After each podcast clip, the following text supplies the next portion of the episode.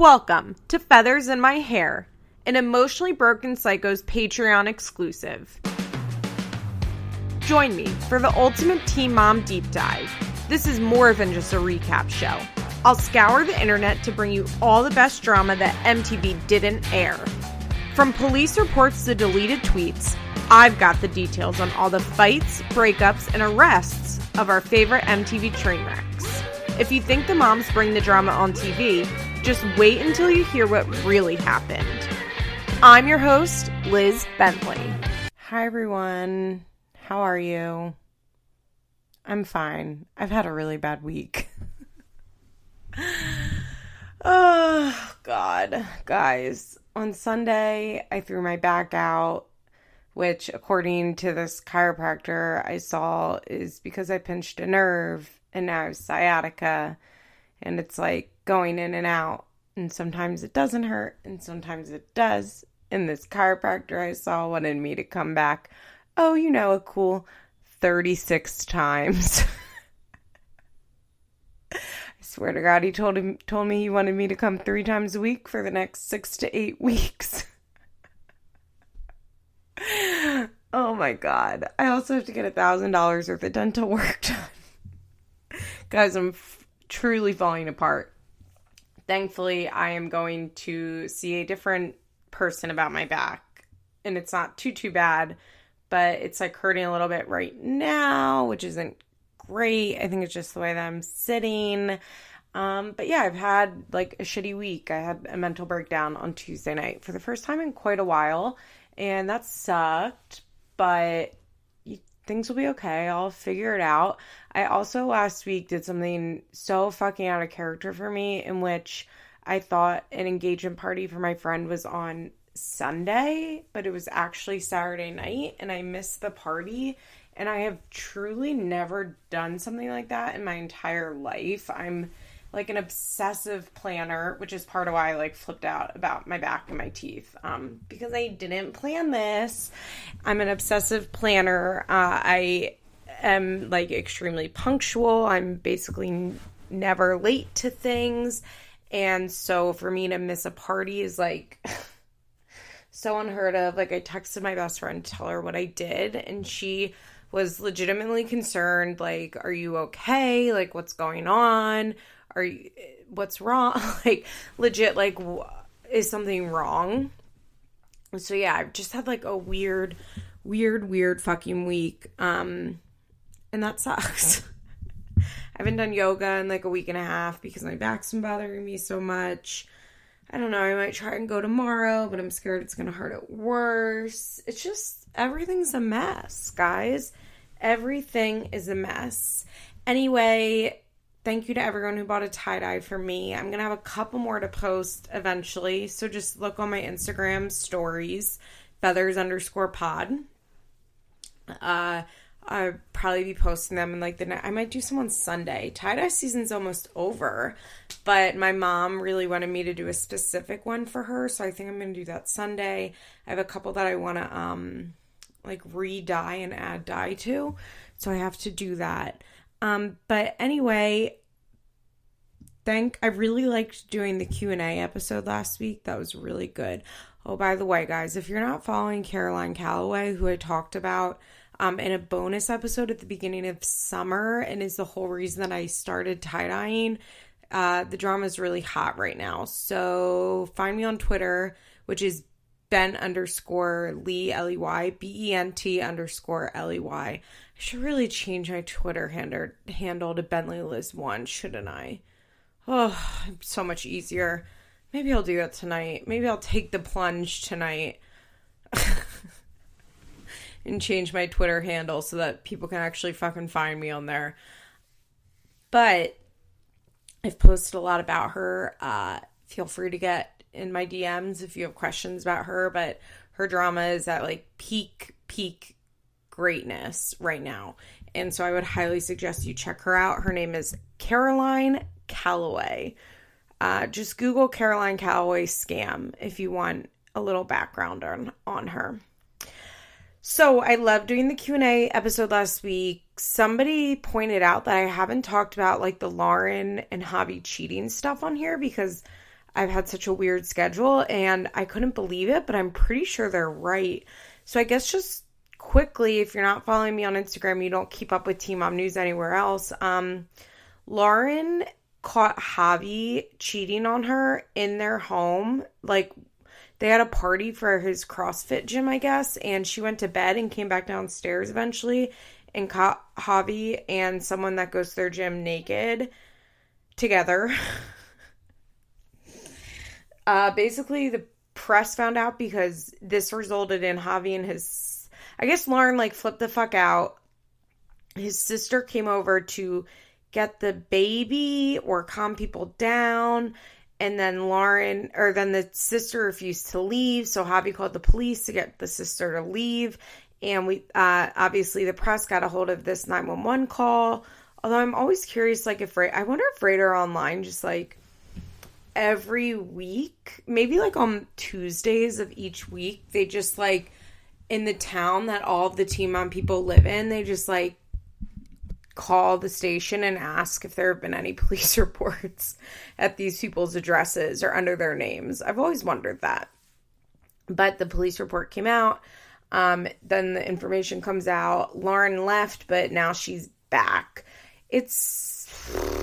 I feel really bad for Lauren. Like, I would feel bad for anybody in that situation. I can't imagine having, you know, a nine month old baby and catching my I guess they're engaged, my fiance, like fucking in my house. Like that's it's like next level betrayal, but at the same time, it's like, well, you got with Javi. Third choice Lauren. I have a girl willing to move to Dover right now. It's like, well, what did you expect? You know, like, what did you really expect?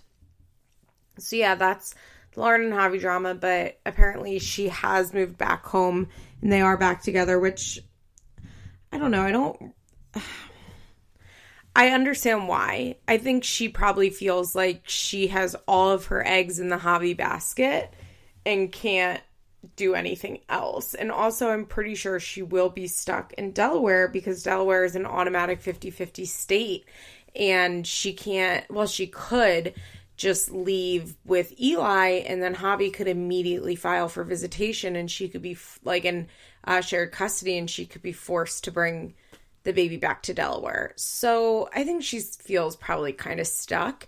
And if she's going to be stuck in Delaware, then she may as well be with her rich fiance. Like I, I get it. I, I get what she's doing getting back with him, but I think it's stupid.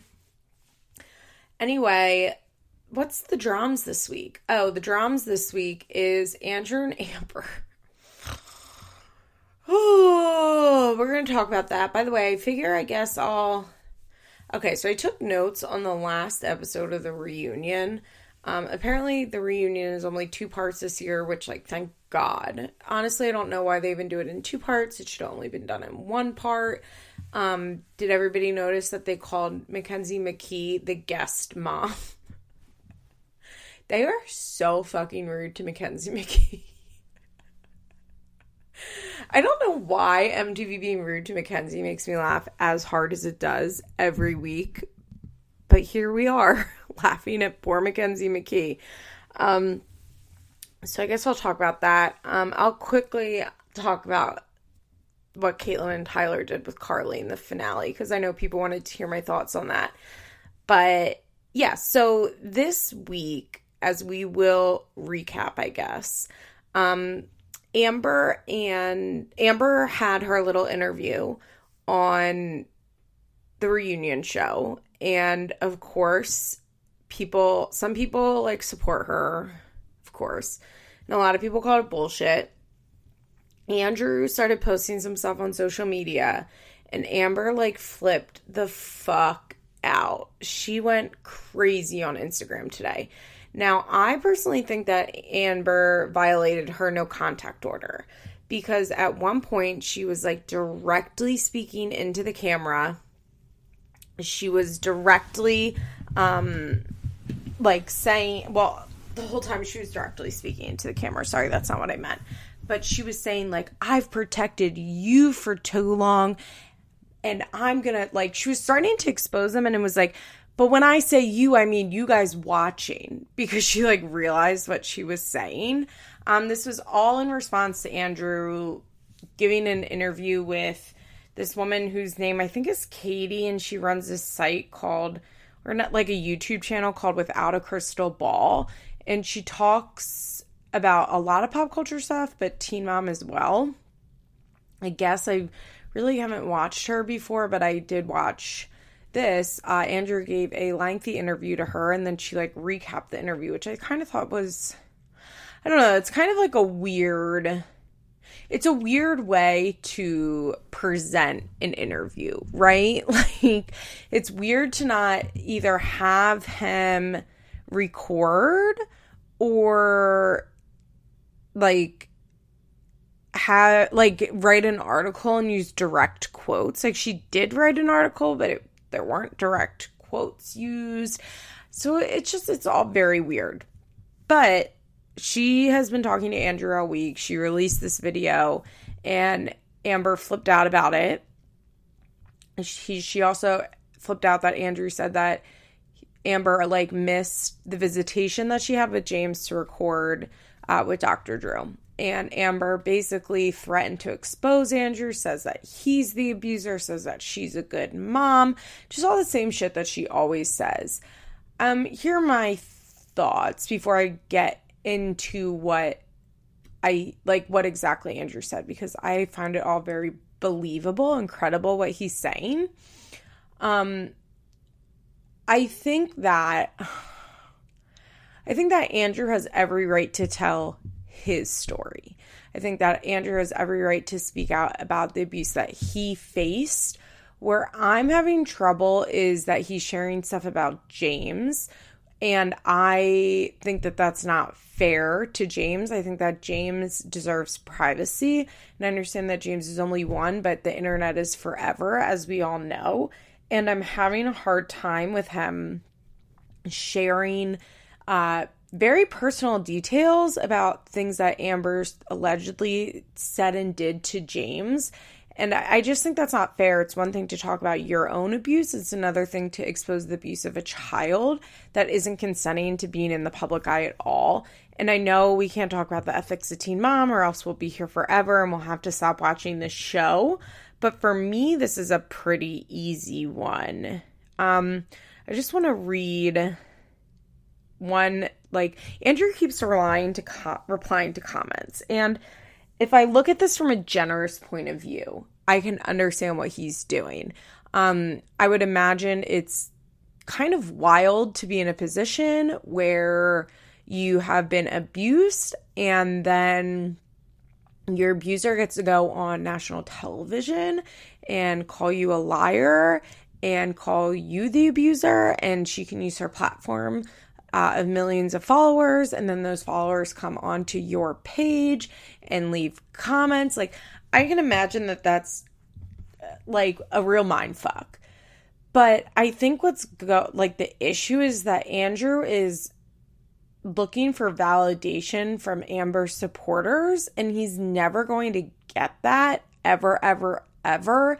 And no matter what he says, like he's never going to change anybody's mind because if people can't believe that Andrew or that Amber did the things that Andrew says that she did, even though we've seen her on TV be incredibly abusive all season long, she literally told the psychiatrist, like, I am a ticking time bomb. I'm about to explode. Um, she talked last season that she was actively suicidal and one night had a complete plan to kill herself. Um, if you can't believe that she would do these things, then you're never going to believe that any anything Andrew says. Like you're just not. It just means that you do not believe Amber's abusive, even though we've seen her be abusive on TV. So Andrew needs to stop trying to convince those people. What Andrew needs to do is delete all his social media and go to therapy and learn that he does not need validation from the public and he does not need to be sharing his life with the public. And Andrew's actually not really a public figure. You know, he's been on two seasons of a Z list reality show. And if he deletes all of his social media and just kind of handles this case and doesn't engage with the show anymore, or engage with it on social media, like we're all kind of going to forget about Andrew pretty quickly. I mean, when's the last time we even, you know, we don't even talk about Matt anymore. Uh, and he was like a pretty major part of the show and had articles written about him all the time, and he was able to drop off quickly. So somebody said to Andrew, Poor Amber, I knew you were setting her up from the very beginning, which of course is, you know, the story that Amber is trying to spin now. And Andrew's response to that was, if anyone was set up, it was James. He never stood a chance at having a mother. His birth was a burden and a source of misery from the start. This is in quotes. I never wanted another baby. I'm 29 years old and should be out having fun. This isn't the life I wanted to live. You've ruined everything. You've ruined my life. Daily. This little man is the source of all my joy in life. It used to be split evenly, but I cannot control other people's actions or emotions. I have no control over that decision. My family was broken without my say so. So, uh, just like sharing at all that, you know, a child's mother uh would say that like it's just shitty it's just really it's just shitty james doesn't ever need to know that um and then there's another post a comment today i believe and andrew says she asked an honest question and I have an honest answer. Problem, I like how you, I don't even know what the context of this is because I just saw it on Reddit. And I just like, I don't know, I didn't venture to his page. Okay, problem, I like how you downplay her mental illness just like she does. You gonna need it as a crutch anytime soon? You do what's best for you, I'll do what's best for my son, protecting him from her onslaught of media attacks and physical attacks and being shoved over flat on his back on a tile floor for opening cabinets or being thrown on the bed crying for crying. You focus on you.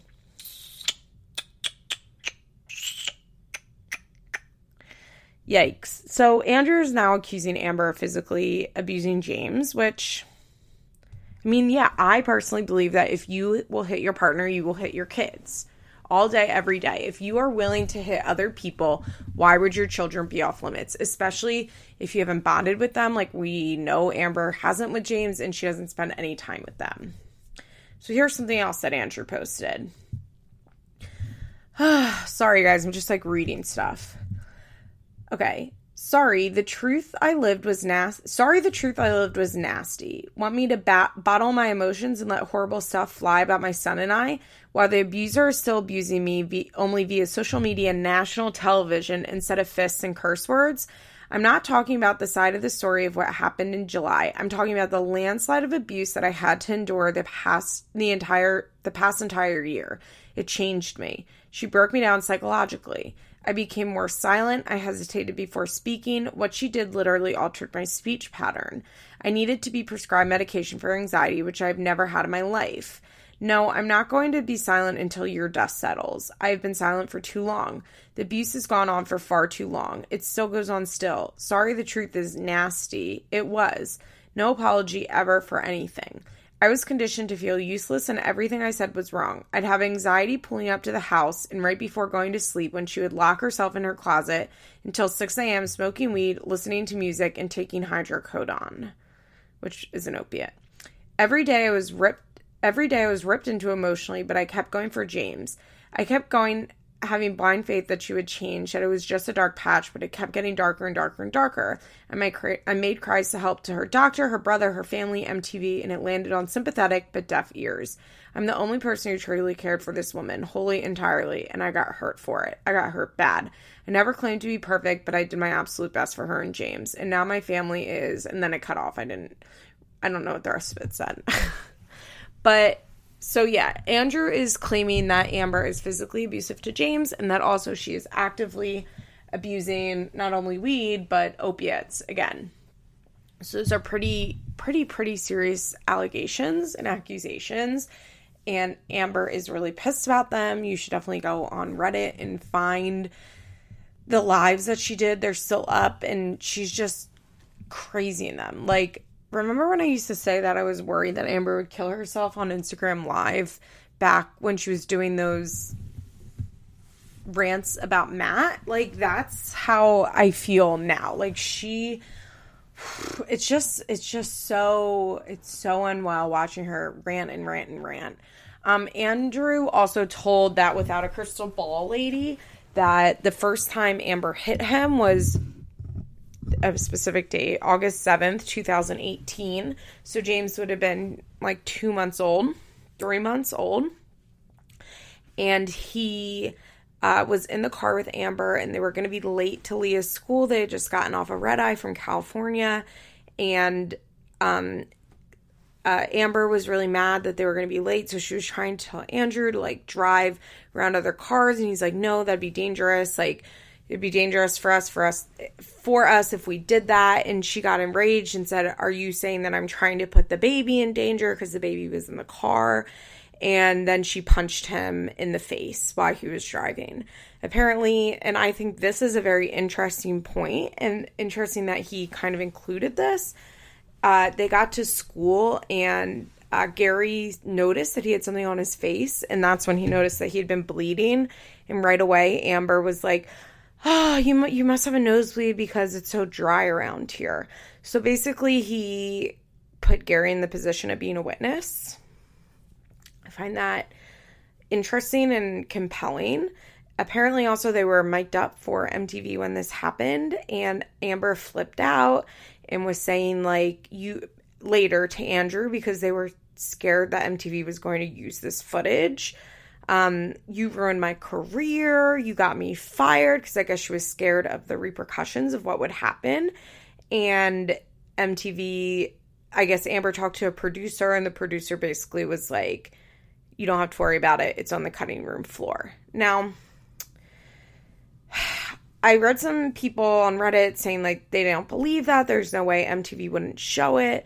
But I think it's very possible that MTV wouldn't show it. Um, I think that we need to remember that just because we've seen a lot of crazy stuff, you know, Jenelle pulling a gun out with Jason in the car, doesn't mean that there's a lot of crazy stuff that we haven't seen. I also think that um, this happened. Okay, so if this was in August 2018, right? David got fired in like January, February 2018. I believe the gun pulling incident was like in May 2018. Um, this is like at the height of the Jenelle David stuff with the dog killing happening like eight months later, but like kind of at the height of people really being enraged about David being an abuser and Jenelle and Jenelle being allowed on the show. And I believe this was even when around when the gun episode probably aired. Because I remember that being in like late summer, fall of last year. So this is probably around then. And I don't think MTV still, that was so weird how I just, the MTV, I don't think that MTV still wants the narrative that Amber is an abuser. Uh, I think that's very obvious from the Dr. Drew episode. Um, I think that they don't want to deal with the repercussions of Amber being abuser. I think that they do not want to uh, air footage of Amber hitting Andrew with the baby in the car. Uh, we saw how that went for them last time, and their show got canceled. Although, you know, this whole reunion, they're trying to say it's. I even saw MTV post something today that's been 10 seasons for Teen Mom OG. It's like, uh, no, you're on fucking season eight. you're calling this season eight. It's been the show premiered 10 years ago, but you took a three fucking year hiatus. Like, did we all forget about this? Crazy. It's like when a couple breaks up and they're like, we've been together for six years. And it's like, okay, but like you were broken up for a full year. so you haven't been together for six years. Aye, anyway, um, but yeah, so the issue is, is that like, I just don't think that they want to deal with this like Amber is an abuser storyline. And I think it was much easier for them to just not include that. Especially because uh, Amber was kind of getting, remember last season we talked about this? Like, Amber kind of had her best season ever, which is why we were like really confused when she I'm saying we, but I mean me. Why I was really confused when she like flipped out at the reunion and wanted to quit. It didn't make a lot of sense because, in my opinion, she had like the best edited season she had ever had and came across really well. And I think that MTV is very interested in Amber having a redemption story, like very interested in it, and I can see them not including footage of Amber abusing Andrew. Um, on her Instagram live, uh, Amber did accuse Andrew of abusing her. She said, "Look up the restraining orders." It's exactly that was exactly what happened to me. Although it seems like his restraining orders had more to do with like stalking and harassing post breakup. So I'm not really sure how that correlates to them like being being abused in a relationship, but like I mean, I could believe that abuse went both ways. Like, I've always said that Andrew is shady and has a shady history. I also actively believe that Andrew was like recklessly spending her money, as I've said on the record on this podcast. Like, when they started talking about day trading, I was like, well, I guess Andrew's spending all her money day trading. Um, when they, when Andrew just like hasn't had a job for the last two years, it's like, well, it's clear that Andrew is living off of Amber. Like, I can believe that to be true. Oh, there's one more bit I need to talk about. Um, but I can believe that to be true that Andrew was like taking money from her or Andrew was totally bumming off of her and living off of her. But my thing is is that I don't think Amber cares about money. I can't remember if I've talked about this on the podcast or not. But I have this theory that Amber, when you get into a relationship with Amber, and when you get into a relationship with Amber, you move in with her like immediately because Amber needs that. Um, I think that Amber has a complete inability or desire to manage the day to day of her life. And I think what she does is she moves these guys in. It was Andrew, and before her, before him, it was Matt. She moves these guys in and basically gives them full access to all of her accounts, probably puts their name on her accounts and then expects them to like completely manage her life. Like I remember I used to say like I bet uh Andrew or I bet Matt is one that like picks up her pills. I bet Matt is one that like takes her to her doctor's appointments because even though he's like an awful terrible boyfriend, he seems to be the one that's like totally managing her. And I think the same was true for Andrew. And I think that's like expected. Like I think Amber's like I need you to make sure all my bills get paid. I need you to make sure the dogs get fed. I need you to make sure the dogs see the vet. Once the baby came, like, I'm sure it's like, I need you to make sure that James goes to the doctor. Like, I really believe that Amber, like, gives these guys full access to her accounts. And then I don't think she gives a fuck how they spend her money. Like, I just don't think that she cares.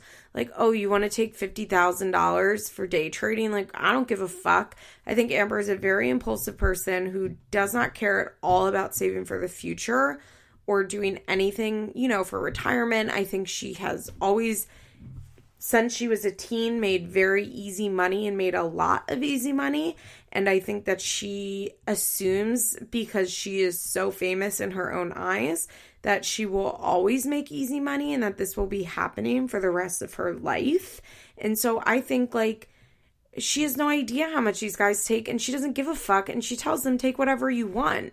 And then it's not until they break up for whatever reason that she turns around and she's like, "Well, where's the money?"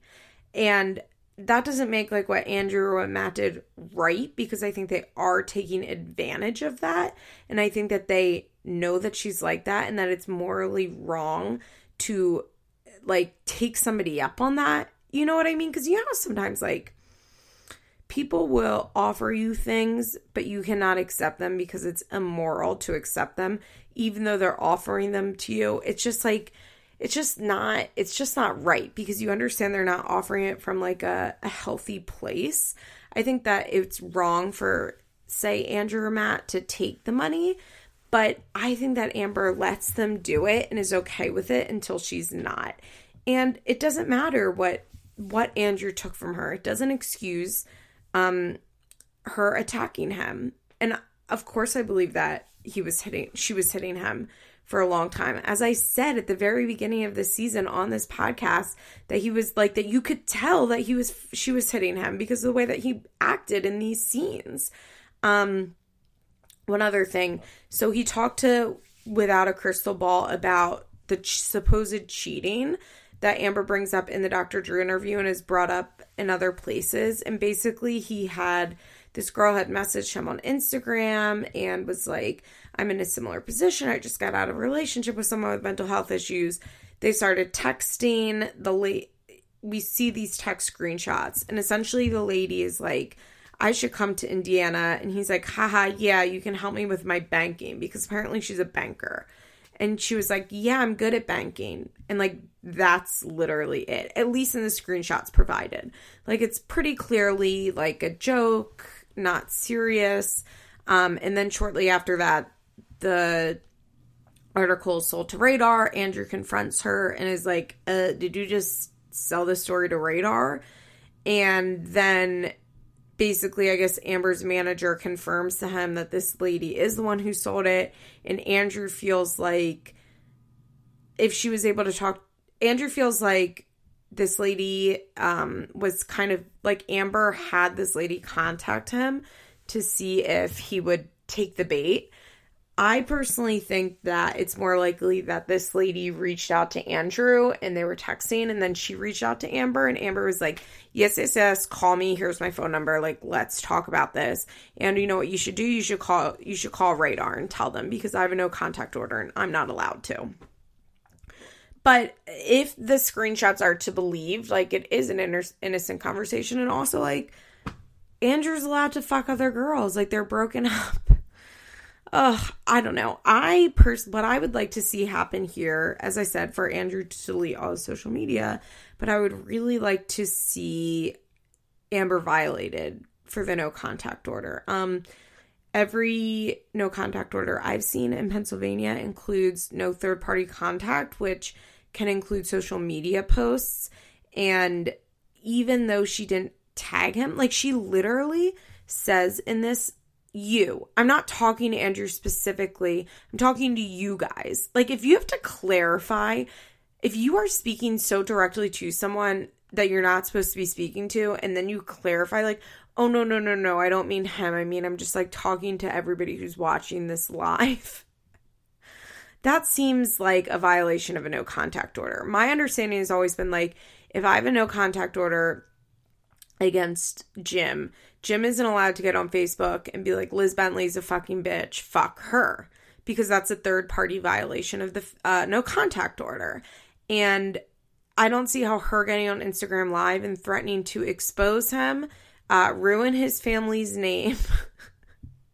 that's she was like, I haven't told about him because I I've protected his family name and I'm ready. I don't give a fuck about that anymore. I'm going to tell everything. Apparently, she has video evidence of him cheating, which, like, once again, who cares?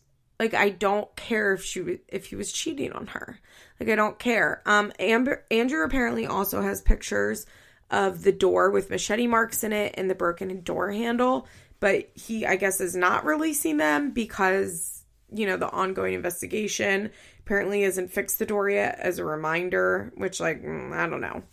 Uh, and I guess he has more. He gave Crystal, not her name's not Crystal, it's Katie, but he gave without a crystal ball a ton of info. So keep watching for that. I'm interested to see. I think that Andrew is definitely.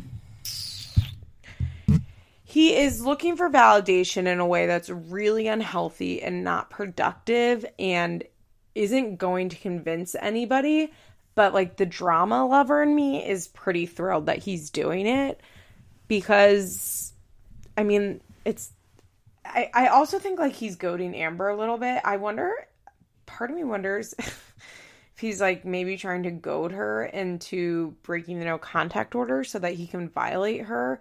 Um I know that's like nefarious, but you know, I just just part of me just part of me wonders. Okay, let's talk about the actual show right after a quick break.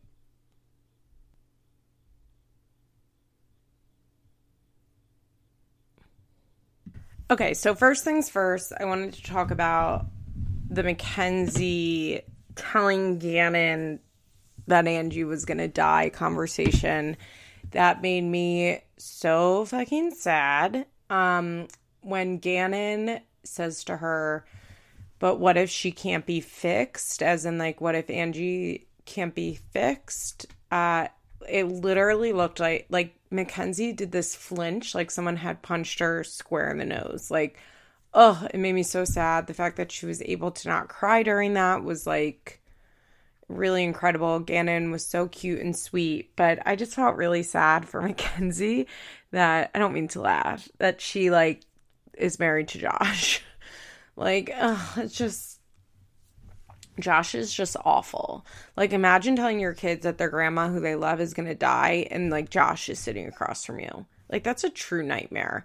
Um, I mean, I imagine that was like sometime in June or July that that was filmed. It must have been like June, right? And Angie was given six months to live at that point. Ugh, that's so awful. I feel very sad for her, and I feel very sad for Mackenzie and Gannon.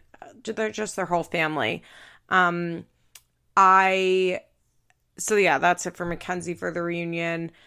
The only other, pe- or excuse me, the finale. The only other people that I wanted to talk about in the finale was Catelynn and Tyler and them being late to meet with Carly. So I will say that I did find it interesting that Catelynn and Tyler and Carly had a whole visit the first day that just nobody like talked about online. I assume that this visit at the zoo was like the only visit they had with her. Um, and I thought it was like kind of crazy for them to be late for the only single visit they had with her. But, you know, that's not the internet isn't forgiving. um, of course it was fucked up that they were late, right? Of course, especially their reactions to it after the fact. Like on Twitter, they're like, oh, so I'm such a bad person for being late. And it's like, people aren't really saying you're a bad person for being late. They're just like questioning why you talk so, so, so, so, so much about Carly. And then you have like such a rare opportunity to spend time with her. And then you don't, like, you're not like early for the visit. As a punctual person, as I explained earlier in the episode, it's actually like unfathomable, fathom, unfathomable to me that they would do that. Um, I'm the type of person that like needs to be extremely on time for everything and I would have I know myself and I would have been early for that visit. So that just didn't make like a lot of sense to me. Um I will say though that to me Kate had a weird energy in the kitchen finishing that scrapbook.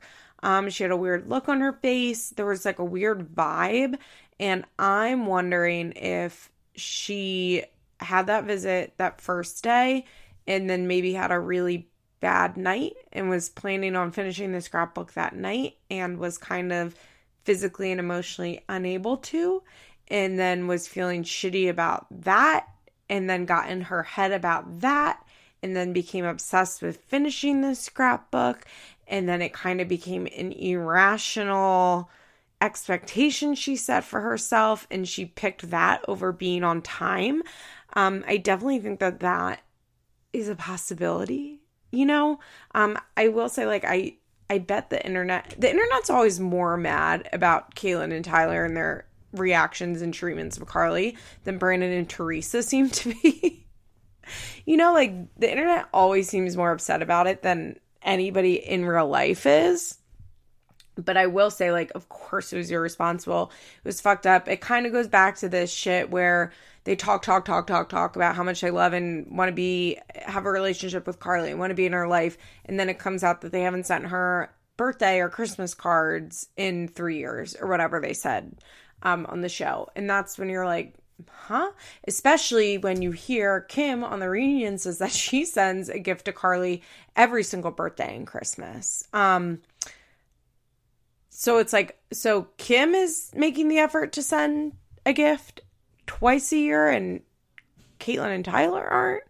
Um, I just I thought that was I it just it Catelynn and Tyler's behavior obviously did not flow, it did not jive with the things that they talk. And I think that that is true for a lot of the stuff they do.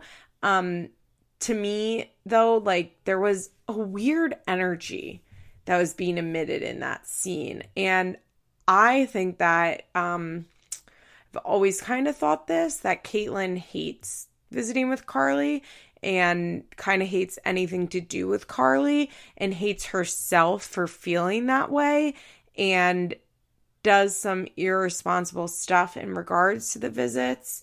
Um, and after the visits gets real fucked up and doesn't feel good. Um, I think that it was probably not a good idea for her to have um, a visit two days in a row. I think maybe they should have only done a one day visit. I think that maybe it was too much for Kate the next day. And so she got this like. I, my guess would be that she was planning on finishing the scrapbook the night before the zoo and was real fucked up from that visit and wasn't willing to say that. I think there's a lot that Kate hates herself about in regards to Carly. And I have to wonder if part of that is seeing Carly often. Not often, because I don't see her often, but seeing Carly at all and talking about Carly. Um, I wonder if that kind of like, I can't imagine the guilt I would feel in regards to adoption. And then if I, you know, they're in this situation where they have to talk, talk, talk, talk, talk about Carly. They have to see Carly on camera, like all of this shit.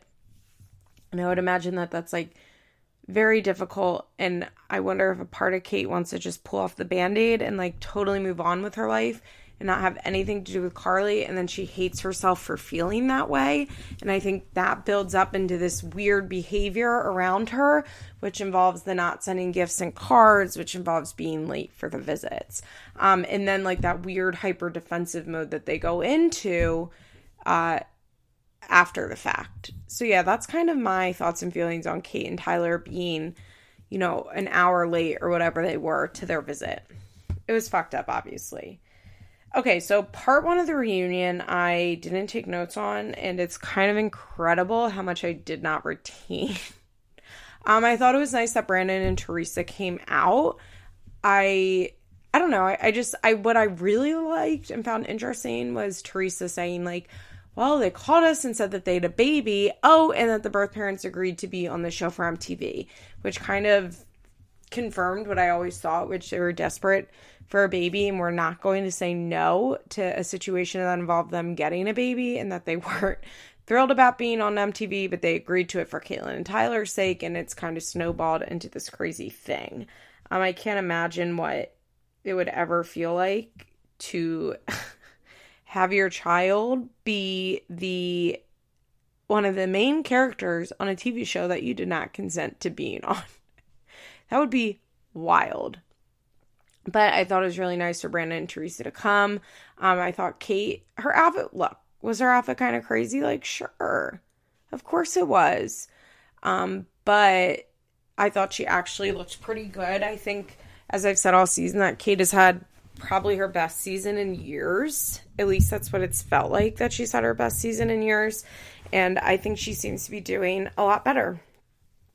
Um, Corey and Cheyenne Okay, I guess this was on the second episode. I don't remember anything from the first episode.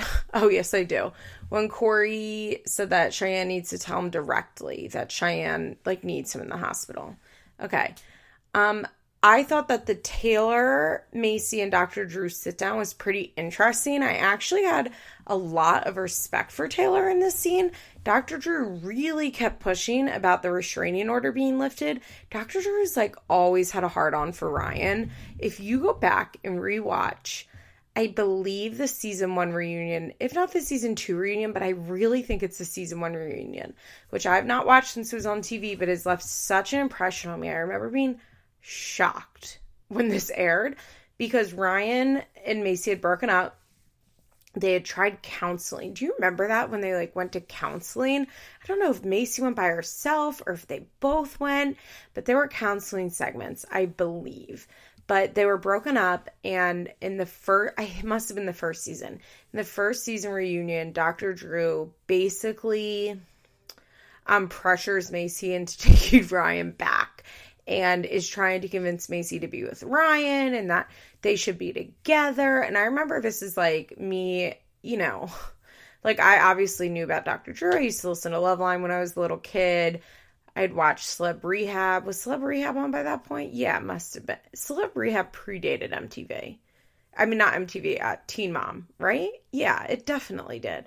Um, I was very familiar with Dr. Drew at this point, and I remember being like, "What?" like shook at him suggesting that Macy take Ryan back because Ryan was so awful to her. And I remember being like, "Wait, why is Dr. Drew telling Macy to take her abusive boyfriend back? Like what?" What is going on? And just being so confused. And um, I think Dr. Drew really has always had a soft spot for Ryan and I think has always thought that Macy is too tough on Ryan, which is bizarre to say the least. Um, but he's like really pushing Macy to drop the restraining order. And I really liked the way Taylor handled it. I thought that Taylor shut down Dr. Drew in a really masterful way. He just was like, mm, no, I think the restraining order is working for us right now. and like Dr. Drew pushing and Taylor's like, "No, I, like I think what we're doing is working really well." and I was like, "Damn, Taylor, good for you." I just I definitely appreciated that. Um Ryan, you know, talked about how he had told himself that he would never use needles and once he did, um like there was no going back. He talked a lot about how he feels like until he can settle things with Macy, he can't be a good dad and a dad with Bentley. And I do think that there is a, I think I agree that if Ryan has to see Bentley and Jen and Larry's house all of the time, then he's never going to have a true father son relationship with Bentley. But I think that Bentley's safety trumps um the need for Bentley and Ryan to have a true father son relationship. And also, like, I'm a little confused on what the terms of Ryan taking Bentley on his own are because in the next episode, Macy says, like, well, he's allowed to take Bentley. He just has to pass a drug test. And they, like, fly right over that because Dr. Drew never asks a fucking important question ever, ever, ever, ever, ever. It drives me fucking insane. He never asks the correct follow up questions ever. Um, but basically, Dr. Drew, oh, basically, like, I like, so sorry, I'm a little confused to like why why the restraining order prevents Bentley from going on his own with Macy because Bentley was not included, or excuse me, with Ryan because Bentley was not included in the restraining order. Um, I I need a refresher there, I guess. But yeah, of course, like I think that if Bentley or if Ryan has to like um default to Jen for all things Bentley, like then yeah, of course that he's never going to be like the true father figure to Bentley, but also like sorry, that's a consequence of Ryan's addiction. And until he's able to pass a drug test or have their restraining order dropped or like really prove that he's sober, like that's never going to happen. He spent 10 years fucking up. He doesn't get to just like turn around and be like, okay, well, now I'm going to be the father figure. I understand why he was hurt by Macy saying that Bentley and that he was more like Bentley's uncle, but it's also a true statement. Um, I think Ryan has a lot of issues, and Mackenzie too has a lot of issues with Macy saying the truth. Uh, I think they're right when they say like Mackenzie talks a lot of shit. Like Mackenzie talks, or excuse me, Macy talks a lot of shit. She does. Like, that's a fact. But the other fact is that the shit she talks is true. like, just because you're talking shit doesn't mean it's not true. And the shit Macy talks about Ryan is true. Um, I, I don't know. I do I think Ryan's sober? No. I, I don't think so. I don't know. What does sober mean? This is another thing. Like, when they say Ryan's sober, Ryan's not sober, like, what does that mean? You know, are they saying like Ryan is not on opiates, but he drinks and smokes pot? Does it mean Ryan is completely abstinent? Does it mean, you know what I mean? So, like, what do I? Th- I think that Ryan is hopefully not using heroin. Maybe he's on Suboxone maintenance. Um, possibly even on methadone, although I doubt it. It's just not that common to be on methadone anymore. It's It's just not. Um, not that many people are on methadone. Suboxone is a much easier maintenance program to be on. It's just you get a whole script of it. You don't have to go to a clinic every day. It's easier to get off eventually. Uh, it's actually I don't know the price, but I like I know the price of Suboxone. I don't know the price of methadone. I was going to say Suboxone ch- probably cheaper, but I actually have no idea. Um, you don't have to pass well, some doctors you do. It's just basically it's easier to be on Suboxone than it is to be on methadone. So there just are not that many people on methadone maintenance anymore. Uh, it's so like would I believe Ryan's on Suboxone and drinking and smoking weed? Like yeah, I would absolutely believe that. Does that mean he's not in recovery? Like I'm trying really hard not to judge. Um people's use of the word recovery anymore and understand that like we all walk our own journeys and that sober and recovery can mean different things for different people. But like does ryan's recovery or sobriety look like my recovery and sobriety? Like no absolutely not. Does that mean that like that does everybody's recovery and sobriety have to look like mine? Like no of course not.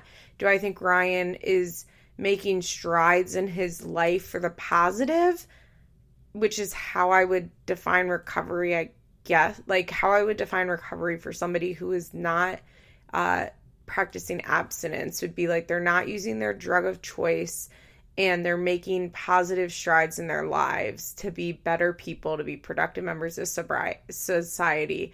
Um, and just like to overall live a completely different lifestyle than they lived when they were abusing their drug of choice. Um, and do I believe that applies to Ryan? Like, no, I don't believe that applies to Ryan at all. And I don't blame Macy at all for not trusting that he's made any sort of change and not wanting to lift the restraining order. I think that's it for what I want to talk about. Oh, oh, okay. So then Macken not then, but Mackenzie McKee and Angie and Mackenzie's dad and I guess Josh was there. I don't remember. Was Josh there? Uh, if Josh was there, he didn't say a fucking word uh, come out. And can we just discuss that like Drew went 10 times harder at Mackenzie McKee for the way she's dealing with her mom's cancer than he did at Amber? Like, that's wild. Like, Angie is literally talking about how she will be dead in a mere months. And Dr. Drew turns to Mackenzie and goes, You're disassociating right now you you know what? You're not dealing with this. You're disassociating with this right? You're just totally disassociating. You need to deal with this. And i'm like dude her fucking mom is about to die. Like lay off of her. It was so bizarre. Okay dr drew has always gone after the weakest links right? Always. He that's i think that's why he like has such a soft spot for ryan and amber. But he'll always push at the people he can. And as we all know mackenzie's the weakest link. Mackenzie McKee is obviously the weakest link everywhere, always. And I think it's like Dr. Drew sees something in her that's very easy to push, and he knows that she won't snap back. Here's my thing I'm really ready for them to get rid of Dr. Drew at these reunions. Um, I mean, I guess Nessa could do it. I don't know. Bring in someone new. I think the biggest issue with Dr. Drew is that because they brought him in for a reason, right? They brought him in because 16 Pregnant was kind of a controversial show. Like, you're glamorizing this show. And so they're like, no, no, no, no, look, we're having a reunion. We're having Dr. Drew, and he's going to, like, ask the tough questions and give facts, and, like, it'll be great. We're legitimate. And so now Drew's just, like, stuck around and has discussed, like, Dr. Drew doesn't watch the show. He doesn't keep up with these girls outside of his, like, personal relationships he has with them. You know, the clips that he watches, the questions MTV asks him to gives him to ask, and then his like actual relationships that he's made with them over the years. But he doesn't follow their social medias. He doesn't see like I know way more about these girls than Dr. Drew does, right? So Dr. Drew knows who he can push and who won't walk off the stage. And Mackenzie McKee is one of them. My thing is, it's like, just get rid of Dr. Drew. Like, if you only want the softball questions to be asked, you don't want the girls to ever walk off the stage, you don't care to like get deep in the seasons, like what actually happened in both sides, etc., etc. Like, just do what Teen Mom Young and Pregnant did and get fucking Angela Simmons, which is such a random choice, by the way. Um, but just get somebody like Angela Simmons to come in or Nessa or whatever and ask these softball questions. And then, like, we're not expecting, like, when Dr. Drew doesn't push back against like crazy shit they say, like, we all have an understanding that Dr. Drew is a pretty intelligent person who knows his shit, knows what he's talking about, um, like, understands domestic violence and drug addiction and all of these topics because we heard him on Loveline, we've listened to his podcast, we saw him on Celeb Rehab, and we know in general, like, he knows what he's talking about. So when we see him on this show, it's like fucking infuriating. It's infuriating because it's like, why aren't you asking the question that we know that you are thinking in your head, and that if you were in any other situation, you would be asking? And I feel like if they got rid of Dr. Drew, like, I could watch Nessa softball them a lot easier because, like, Nessa doesn't have, well, I mean, I for some things I would expect Nessa to push harder against just because of her social justice background. But like Nessa, as far as I know, like isn't an addiction specialist. So like when she's, you know, if she like let Ryan say some bullshit or Amber say some bullshit and she doesn't push back, it's like, yeah, okay. It, it's Nessa. That's fine. But when Dr. Drew does it, it's like you want to throw your fucking TV out the window because it's just you just expect more of him, even though we've been doing this for 10 years now. And we're, you know, okay, by the way, guys, I'm fucking obsessed with TikTok. Okay, don't ask me how I got here, but I'm here. I love watching TikTok videos. And there's this one, if you don't know what TikTok is, it's an app. Um, it used to be called Musical.ly, now it's called TikTok. And it's an app where you can, teens essentially, just like make videos of themselves, like short videos. They're all under, I think, 45. I think the longest ones are like 45 seconds. And they all kind of like recreate the same like eight videos. and one of the eight videos is a girl will be telling a story. And as she's telling the story, she will be drawing clown makeup on her face. And at the end, like, at the end of the story, she's basically calling herself a clown for being so fucking stupid. Um, and this is me, this is my version of being a clown, is watching this fucking show year after year and still getting annoyed that Dr. Drew doesn't know how to ask a fucking question. this is me drawing clown makeup on my face when I'm saying, like, Dr. Drew, why aren't you asking the right questions? Like, because he's never going to ask the right questions, Liz. It's never going to happen. That's what this fucking show is now. And I'm always telling people, like, don't get your hopes up. I mean, I know I've, like, literally titled episodes, like, Dr. Drew doesn't ask hard questions. this is not the Real Housewives. It's not Andy Cohen. like, it's never going to be that. And yet, each year, I'm infuriated.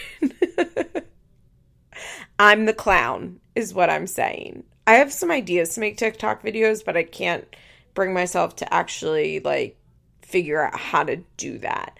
Um, well, I have one idea to make one TikTok video, but now I have two ideas to make two TikTok videos, and one of them is based on Dr. Drew being a terrible interviewer on Teen Mom reunions and me still expecting him not to be after 10 years of disappointment, frustration, and anger. So yeah, Dr. Drew was just like awful to Mackenzie McKee. He literally accused her of disassociating from the situation when her mom was talking about how she would be dead shortly. It's just it's just really awful. Okay. I think that was all that happened in the first episode. As I said, I can't really remember.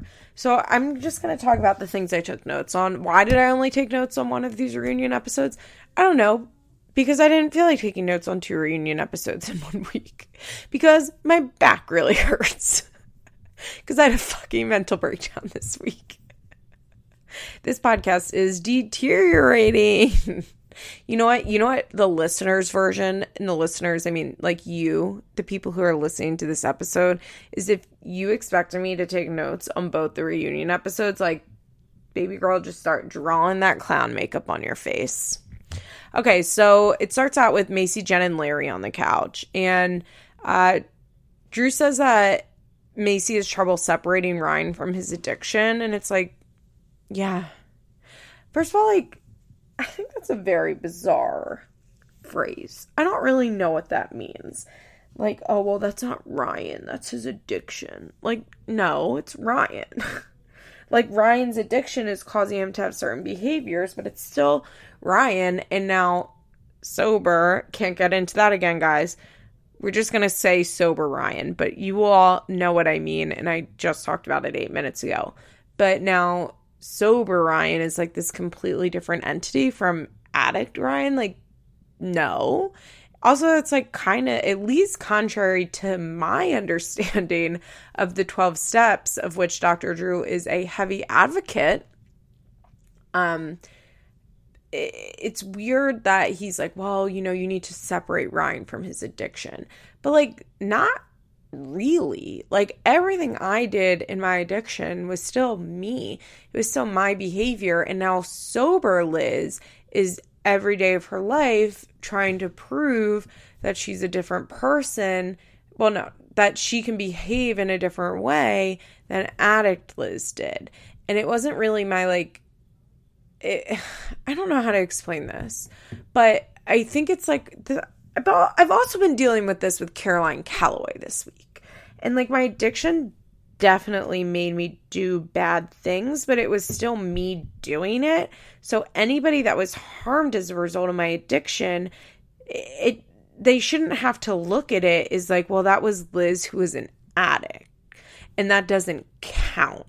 And sober Liz like doesn't have to like that's totally different from sober Liz. Like nah, I still did that shit. Like I like that shit was fucked up and you don't need to separate me from that. Like I take full ownership and responsibility.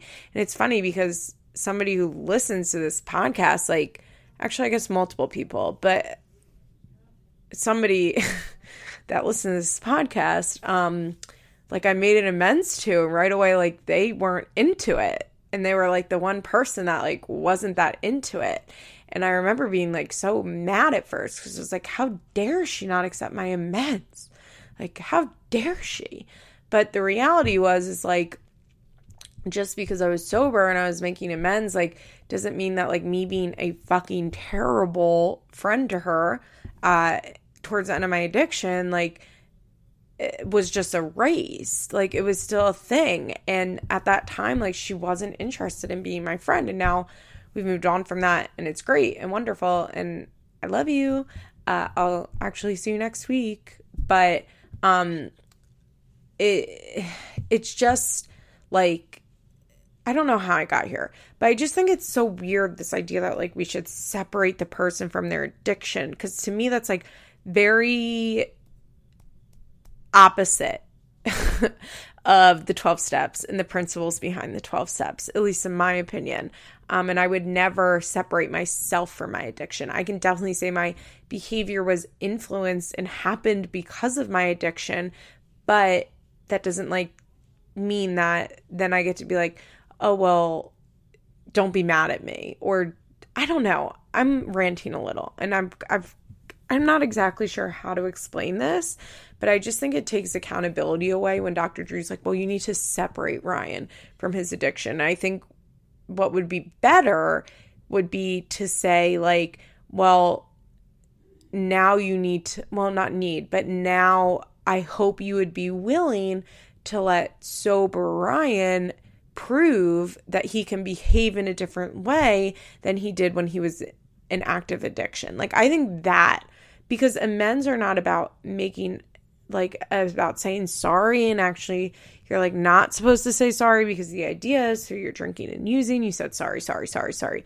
over and over again. And amends are supposed to be like actions and tangible steps that you're taking. And i think that like saying like well you're not separating ryan from his addiction like goes against the idea that uh, sober Ryan and addict Ryan are one person, but addict Ryan behaved in a really, really bad way. And sober Ryan is going to take steps every single day to prove to himself and to the people around him that he no longer is going to behave like addict Ryan. I've gotten really in the weeds here. I'm, I don't know where I am.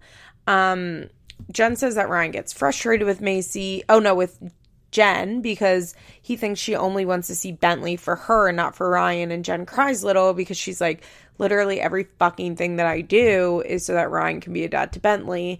And yeah, I think that that I think that Ryan I can understand from where Ryan's sitting that he feels that way about Jen, but I think that also just shows still his lack of maturity and uh, if Ryan had any sort of meaningful recovery, had any sort of meaningful therapy, had any sort of meaningful growth, would be looking at Jen from a place of gratitude and realize that essentially the only reason he has any sort of relationship with his son, even if it's an uncle nephew relationship, is because of his mom.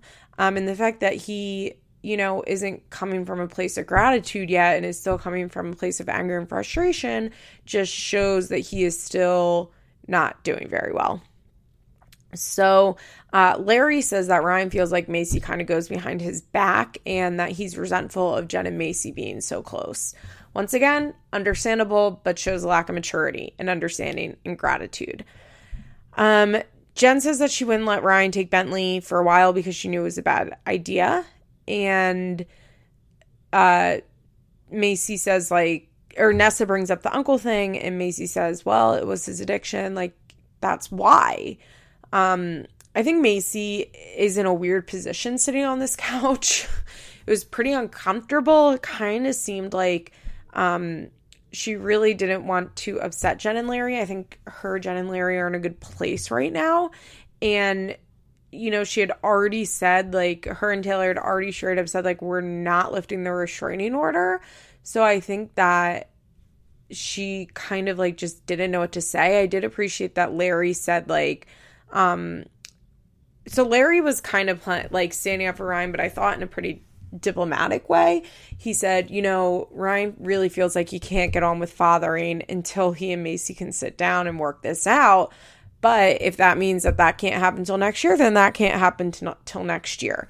So I thought that was kind of a pretty good position to take in that he was validating how Ryan felt, even though I don't really believe that Ryan deserves to be validated there. But also like understanding Macy's side and having respect for Macy's side that she was not going to lift the restraining order and that was okay. And Macy stood up for herself here and I was pleased and she said, "I don't really understand why like Ryan needs to talk to me." I don't understand how like she said, "I'm confused as to how I I'm preventing them from having a deeper relationship." And they say, well, you know, he can't leave the house with Bentley. And this is when Macy says, like, well, yes, he can if he passes the drug test. And that, you know, they run right past that. Um, Jen says that he, Ryan wants to make amends to Macy. And I'm, of course, 100% on Macy's side here. Like, Ryan, Jen and Larry are with Bentley every other weekend, right? So Ryan could be there every other weekend, showing up, just being there, forming a deeper relationship, just spending the time to have a deeper relationship. That's the only way he and Bentley are going to have a deeper relationship is if he puts in the time. Um, and making amends to Macy should be pretty low on his list, in my opinion. Um, that's not true. I don't mean it like that. I think that making a formal talking amends to Macy should be low on his list. I, if I was Ryan's sponsor, if Ryan was working the 12 steps and he asked me to sponsor him, and I was a man, so I would sponsor him. I think that I would have Macy um, be one of the last people that he makes amends to. Well, first of all, I would absolutely require that he not try to make amends to her until the restraining order was lifted. And then once it was, like my advice would be respect the restraining order do not ask to speak to her beforehand do not ask for it to be lifted and spend this year making what we would call living amends to macy i think jen larry bentley mackenzie and macy and jagger of course and the new little baby whatever they call her um, deserve ryan's living amends most which means like actions that you take every moment of every day to prove that you're a better person, that you want to be there, and basically just like showing people that you can show up and be present and be a part of their lives. And I think if I was Ryan's sponsor, I would explain to him that it seems like you have never shown to Macy that you can be a father.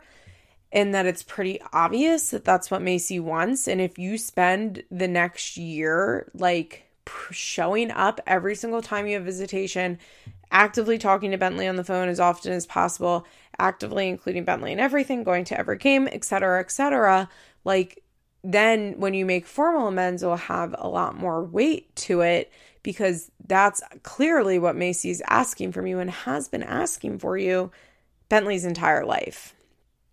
Um, and Macy basically says that because uh, Drew's like, well, what would you need to hear from her or from him? And Macy's like, I don't need to hear shit from him. Macy's like, can you just make all I want is for him to just be a father. So yeah, Ryan, listen to this and um, let me know. Let me know if you think that's a good idea. Okay, so Cheyenne and Cory came out with Matt and Taylor, and the only thing interesting was that Cory is awful. He refused to say I love you to Taylor. He says, Well, what does being in love even mean?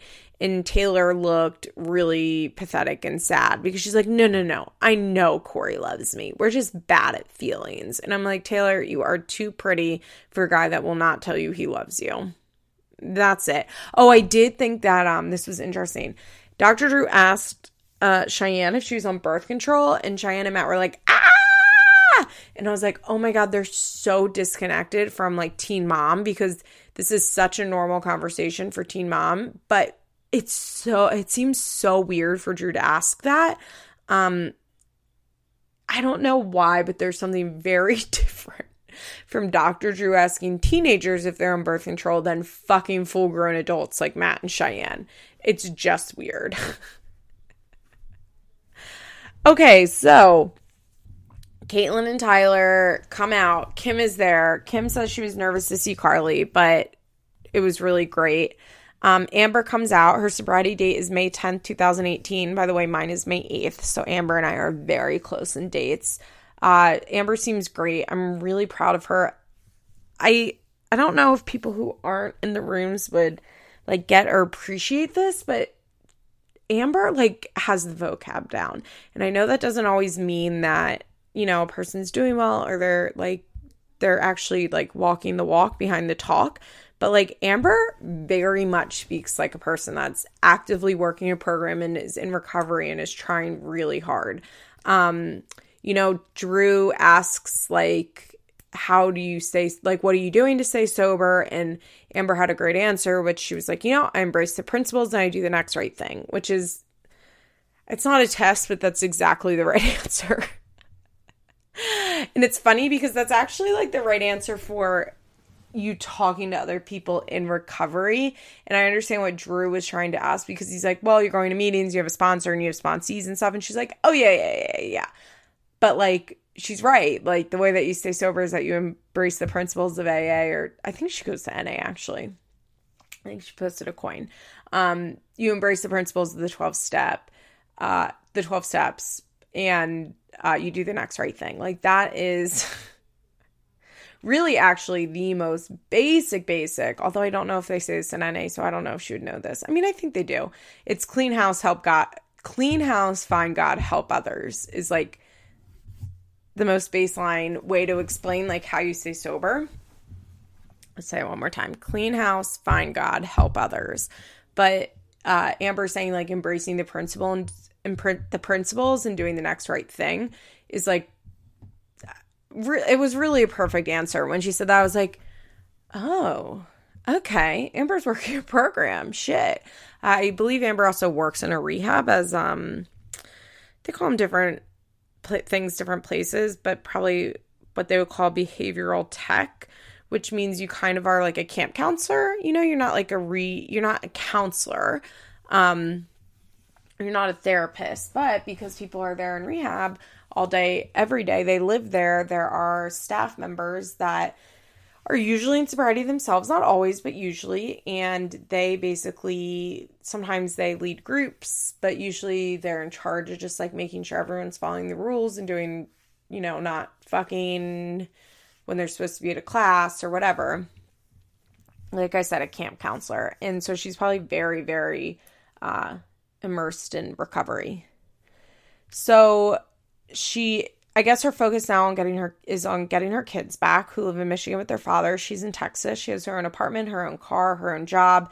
And she basically explains, like, well, I have a better relationship with them now living in Texas than I did before. Um, they talk about Kim being mad about Butch for missing Vaeda's birth. And Kim said, like, she wasn't sure why it set her off so bad, but she had felt like for years and years she had just been defending Butch and defending Butch. And it was just so outrageous that he blew them off that she just lost it. And I guess around that time, Butch's ex girlfriend, who we saw last season on the show, had been like attacking Amber via text and just saying crazy shit to her. So it was like a lot of stuff blowing up at once. Um, Amber says she has no rela- relationship with Butch. And she said that her boyfriend said to her, like, your dad just doesn't want you in his life. And once again, Drew says, no, well, that's with the drugs. And Amber's like, no, like, he doesn't want to be in my life. like, even when he was sober, like, he, I would try and make time for him, and he didn't want to have time for me.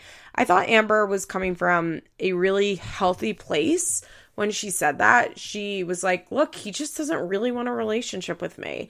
And I was like, Yeah, that makes sense. Not like that makes sense that Butch doesn't want a relationship with her, but that she's like, ex- that that is the truth and that she's accepted that, that drunk, sober, high, not, that Butch isn't interested in like having a deep relationship with Amber. So Butch comes out, and this was kind of wild. I feel like we haven't seen him like this in quite a while. I can't rem I don't think he was even at the early seasons reunions because he would usually be in jail by the time they happened. But usually he would come out and if even if he wasn't sober, he would keep his head down. He wouldn't fight back. He'd be talking about how he wants to get sober. How you he was just always very like apologetic, and he came. He was angry this time. Uh, Drew right away is like, "So what's your sober date?" And he's like, "No, I relapsed."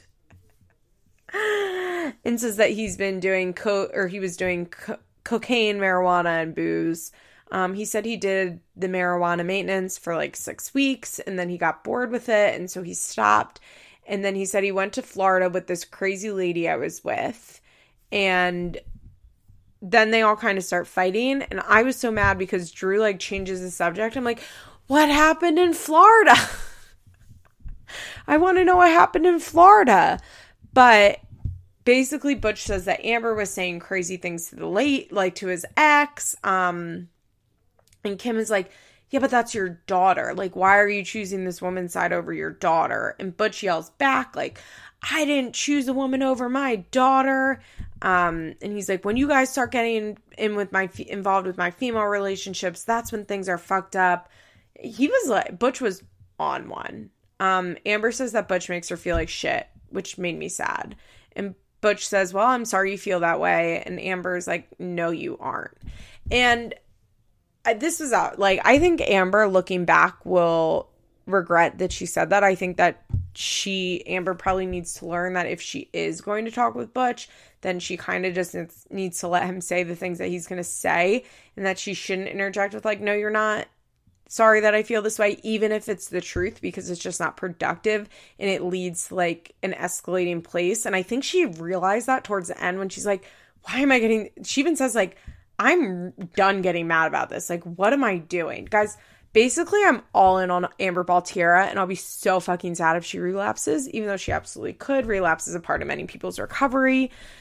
I, it's fine. It's not fine if she does, but like, I I'm just like all I'm just so hardcore team Amber Baltira now and I'm so on her side and like I just can't fully describe it but if there are other people in the rooms who listen to this podcast like let me know. You can even DM me if you don't want to like out yourself on the comments but like let me know if you agree with what I'm saying and that she just feels so authentically sober and so authentically working a program and so authentically like in recovery in a way that we've literally never seen on this show ever. Like she is the first person in the 10 years of Teen Mom and Teen Mom 2 and Teen Mom 3 who like has actually gotten sober in the rooms and you can tell and you can see what a difference it's made And like, obviously, she's not perfect, but like, she talks the talk and seems to walk the walk. And there's just something,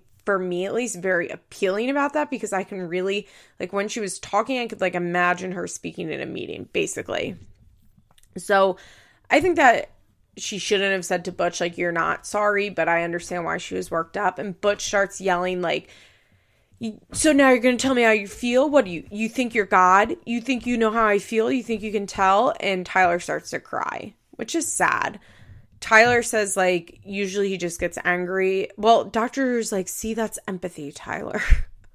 which I thought was kind of weird because I don't think Tyler's ever had a problem with empathy actually. I mean, he's not always the most empathetic person, but it's I would say like someone like Ryan has a problem with empathy, but Tyler doesn't. Um Tyler says that like, you know, usually he likes to be angry at Butch because it's easier, but this really hurts. Butch starts crying, Kim is crying.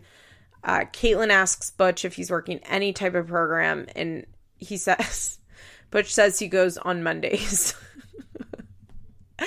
and that he calls a sponsor, but he isn't sure if he wants a sponsor. And then we somehow got to the fact that I guess Amber was like making fun of Butch was like making fun of Amber for being happy that she got a year. And he was like, Well, why would you post your coin? Like, that's stupid. Like, who cares about a year? And then Tyler's crying again and like looks at Amber and he's like, I'm so proud because Amber's like, Fuck you. Like, I'm proud of myself. And Tyler's like, I'm so proud of you. I'm so proud of you. And then they get to this place where Tyler says that he thinks Butch wants to be sober, and Tyler's like, I will never ever give up on you no matter what. And Dr. Drew is like, Al Anon, go to Al Anon. Which you know, Drew's been begging Catelynn and Tyler to go to Al Anon for years and years and years and years. But actually, like, I think Tyler would love Al Anon. I think he would actually like do really well in Al Anon and be like quite popular in Al Anon. Not really sure how to explain this, but I think I think Tyler would really like it and he really should go. Um but Tyler's like I'm never going to give up on you and Dr. Drew's like, "Well, that's not really right." And Amber's like, "Yeah, you need to stop enabling him because you know, they say like, well, Butch is going to meet Vaeda as soon as it's possible. And Amber's like, I don't really understand. Like, you're enabling him. Like, if you want, like, Butch should have to have like three months sober before he can meet Vaeda. And Butch is like, Butch is like, you're putting conditions on this? He's like, Tyler kills it with kind, kills me with kindness. You put conditions on it. You put conditions on it. And Amber's like, no, like if my kids had conditions for me to see them, like I would follow through with them. Amber wasn't saying like get sober to see Vaeda.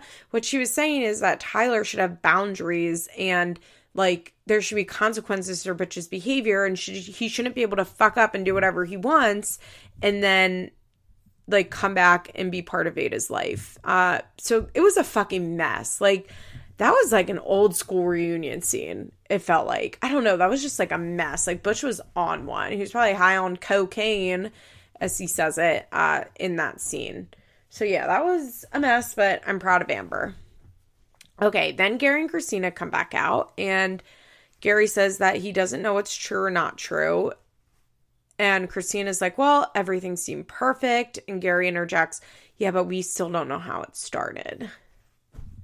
Always, always. Amber gets more benefit of the doubt than anyone ever. Um, Drew actually asked a fucking interesting question for once, basically saying, like, Gary, how, you know, this has happened to you. Like, how does this impact you? And Gary's like, well, you know, with Leah. And Gary's like, no, no, or Drew's like, no, no, but like you. Basically, he's trying to ask, like, does this bring up memories like PTSD from you being an abuse victim? But Gary, I don't think Gary like goes there. At least he doesn't like consciously go there. So Gary says he's worried about her as a friend. You know, last year he's worried Amber was suicidal and he's just not sure about like what's true, what's not, what they need to do for her. So they talk about Leah and her panicking, and Gary says, like, I don't know. They kind of Gary kind of pussyfoots around. It. He's like, well, you know, she's like wasn't really having as many panic attacks as she said, and they were an isolated incident. Uh, apparently, they had her in therapy in the past, but now they don't anymore. But they're open to it. Kristina, I, it's obvious that Kristina doesn't want to like. I think Kristina is a hard position because she isn't Leah's mom, and doesn't want to overstep what Gary says. And I think I think it must be hard because I would imagine Kristina actually is like in charge of raising Leah, but then Gary puts his foot down and gets final say on everything. But Kristina wants her to be evaluated by their like their family doctor. And Gary understandably says that he's worried that people are tracing a line from Leah to her mom, which I get, honestly. I get that. Um but you can't like you pull her off the show then or don't talk about her on the show. You know what I mean? Like you can't not get your daughter help because you're scared of what people will say online. Oh, that's why you should cancel the show Teen Mom. and then we go to our interview with Amber. So we get like the flashback, you know, and the first thing Amber says is a text message, by the way. I just want to point that out to everyone, by the way. First of all, the whole reason that they like invented text messaging 911 is because like victims of violence are often in a position where they cannot call 911 without enraging their abuser further. It's like extremely beneficial for domestic violence victims to be able to text 911. It's like an incredible invention. We should have it nationwide. It's, I mean, being able to text 911 is actually everything. There are so many situations in which it's extremely unsafe for a person to call 911, but they still need emergency services. So for Amber to start out of the gate trashing 911 or texting 911 and then Dr. Drew to fucking agree with her.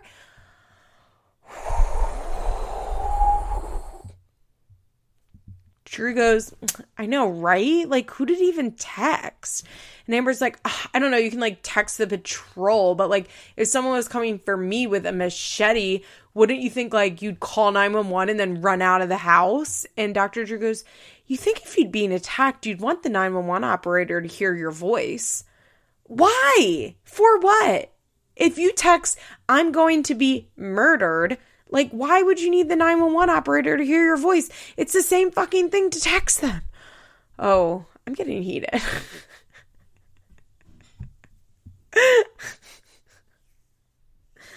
ay, ay, ay, ay, ay. Um, Drew was like, So, is this all fiction? and Amber says, There's some narcissism here that I can't comprehend at the moment. And then she says, If it takes less than two weeks for a woman to come to Indiana, that's what I'm saying. I've already talked to her. She's a good person. She's very nice. She's very sweet. And I'm assuming that's why Andrew leaked the screenshots this week because he's like, I didn't have a fucking woman come out here. Um, Drew asks and Drew asks if Andrew's trying to cut her out of her life, out of his life, and it's like, there's a no contact order, Dr. Drew. Um, basically, Dr. Drew is like pushing her to tell the story. Now, I understand why Dr. Drew is agreeing with her. Like, I logically understand, and he's trying to get Amber to tell her story and basically manipulate her into telling her story. And he knows Amber shuts down like so quickly. At The moment Amber feels like you're not 100% on her side, she just like completely shuts down. And Drew knows that. So he like treads so lightly with her. But him fully agreeing with her is insane. Here's okay. If they had done this interview, I would still be like, what the fuck? But the fact that they did not give Andrew a separate interview, sit down interview with Dr. Drew so he could tell his side. No, I don't. I was going to say I don't know if Andrew's offered it, but I feel like he wasn't because of the amount he's talking right now. It seems hard for me to believe that he wouldn't have agreed to a Dr. Drew interview. But it's one thing for Dr. Drew to kind of agree and like manipulate her via agreement uh, and make it so she doesn't shut down. If then they also gave Andrew a chance to tell his story, but the fact that they didn't and like presented this one thing as the story is honestly dangerous. It's really upsetting that they didn't talk at all about domestic violence is really crazy. Oh, I forgot to mention that Gary did say that like when they talked about when Andrew Amber hit him on camera and he's like, "Well, you know, it wasn't the first time." And like I was worried about what would happen to her because, you know, the cameras caught it. But basically like as I'm sure we all knew, like he had she had been hitting Gary before it happened on camera. And um Amber is like, "Well, I want to tell my story, but like I don't know what I can tell."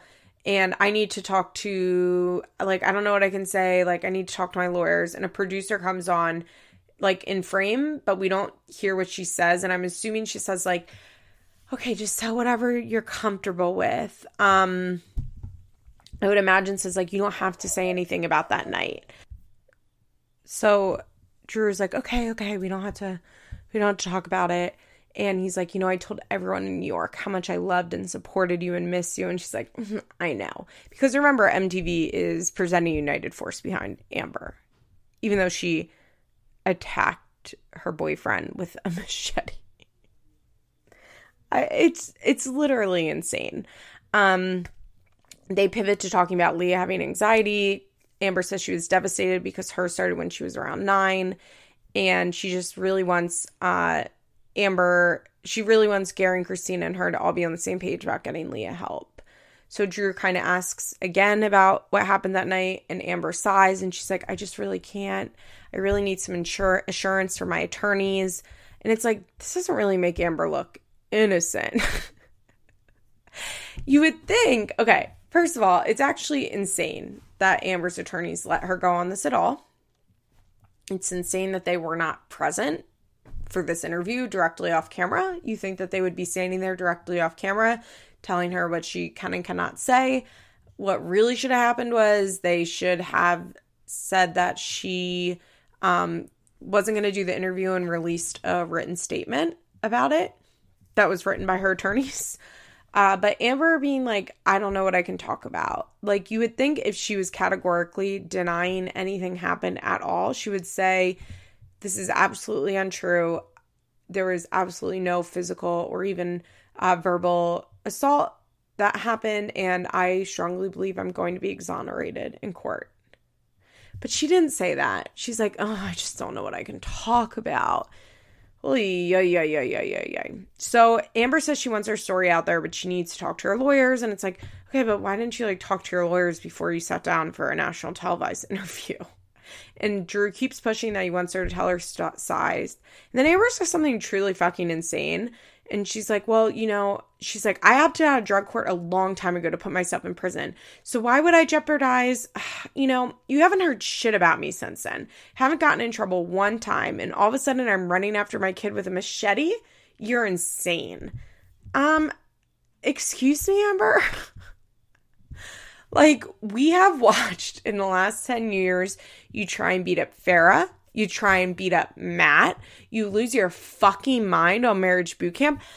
The lack of self awareness Amber has, she said on her Instagram live today that she was so hurt that anybody could even believe that she would do those things. And it's like, we all believe because we watch you. It's just like Amber's the only reason Amber hasn't gotten in trouble in the last 10 years is because her and Matt weren't calling the police on each other. Oh, Jesus Christ. This is so toxic. It's so unwell. Oh, it's just so not right. Um, Dr. Drew was like, Well, I love you. I appreciate you. Your fans appreciate you. And Amber's like, I love my fans so much. and then it ends with a truly wild message across the screen, which says After this interview was recorded, Amber and Andrew's legal teams began working towards a resolution. We look forward to hearing from Amber and Andrew in the near future. What? That makes it seem like they're dropping the charges and that Amber and Andrew are getting back together. Did Andrew approve that statement? Guys, this is like probably one of the most toxic things I've ever seen on Teen Mom. And that's saying a lot. Like that interview was so bad and that Andrew didn't get to tell his side of the story is so fucking wrong. yeah. It's too much. It's so bad. Um yeah, that's really all I have. I think Teen Mom 2 comes back on Tuesday. I'm not really looking forward to it. I guess it'll be interesting to see Jade. Um, it seems like Chelsea might get a bad at it this season. And by bad, I mean like they're going to show her anxiety, which, like, cool, that's fun. But I'm not really looking that much forward to Teen Mom 2 because Teen Mom 2 isn't that good either. But I, I am interested in seeing Jade. Yeah, I'm interested in that. Who else is on the show? Oh my god, I forgot to talk about the fact that Leah's sister Oreo is pregnant by a guy that she met in Costa Rica. She fucked a raft instructor while she was still married. and now they're fully embracing it. Get Oreo a 90 Day Fiance. Leah even made a post today that was like, well, you had a little too much fun in Costa Rica. Iconic. and apparently, we're going to see it all in Teen Mom 2. Thank God. All right, that's it for this week. Bye, guys. This has been an episode of Feathers in My Hair, an Emotionally Broken Psycho's Patreon exclusive. Executive producers Molly McAleer and Liz Bentley. Produced by Nicole Matthews. Special thanks to Sarah DiGiovanna for our logo. Head on over to our Patreon page for more rewards. www.patreon.com slash ebpsycho.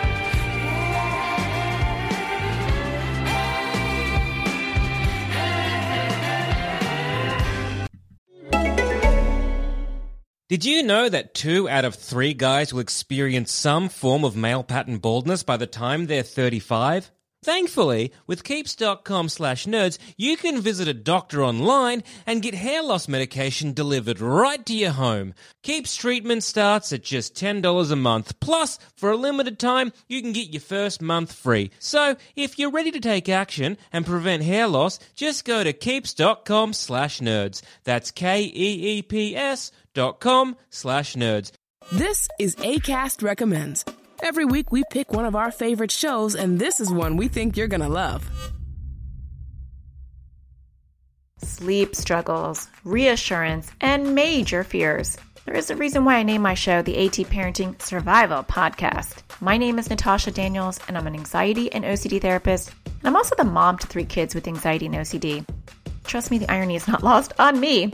Join me every Tuesday as I give parents a real and raw view of what works and what doesn't from a therapist and a mom's point of view. Subscribe to the AT Parenting Survival Podcast on Apple or wherever you get your podcasts. ACAST is home to the biggest podcasts from the U.S. and around the world. Subscribe to this show and hundreds more now via ACAST or wherever you get your podcasts.